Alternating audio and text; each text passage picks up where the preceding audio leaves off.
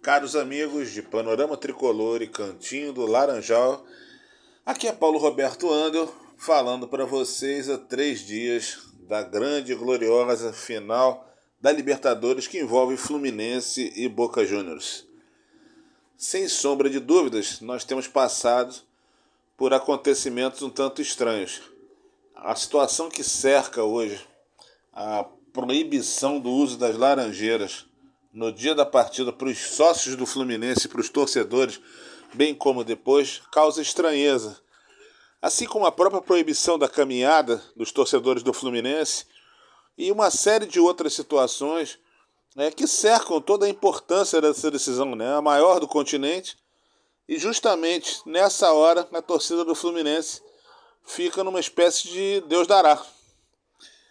Mas enfim, temos aí mais uma situação adversa a ser superada, a principal delas, evidentemente, é em campo, mas com tudo que se possa imaginar a respeito das questões de segurança que podem ser alegadas pela Prefeitura do Rio de Janeiro e que faz sentido refletir a respeito.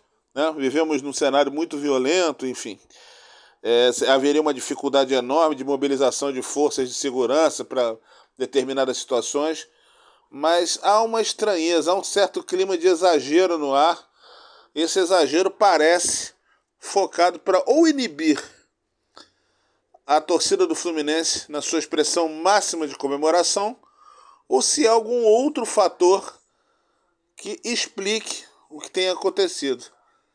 Parece muito estranho, muito estranho mesmo. Eu fico até pensando, eu gostaria de não pensar é, no fato de que o clube teme é, pela sua própria sede em caso de um insucesso na final, que é uma coisa que nós não queremos, que nós estamos torcendo absolutamente pelo contrário disso, para que tudo dê certo, mas que em futebol pode acontecer.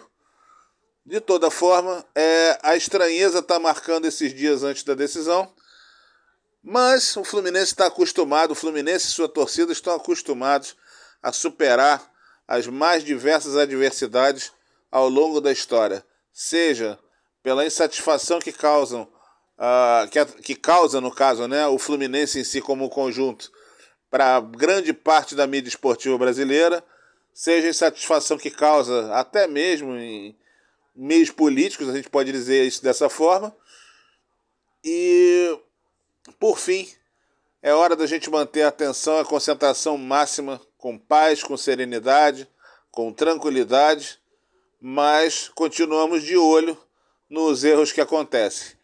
Esse cerceamento do Fluminense, e especialmente no caso do uso da sede, é, foi uma tremenda bola fora e isso precisa ser explicado.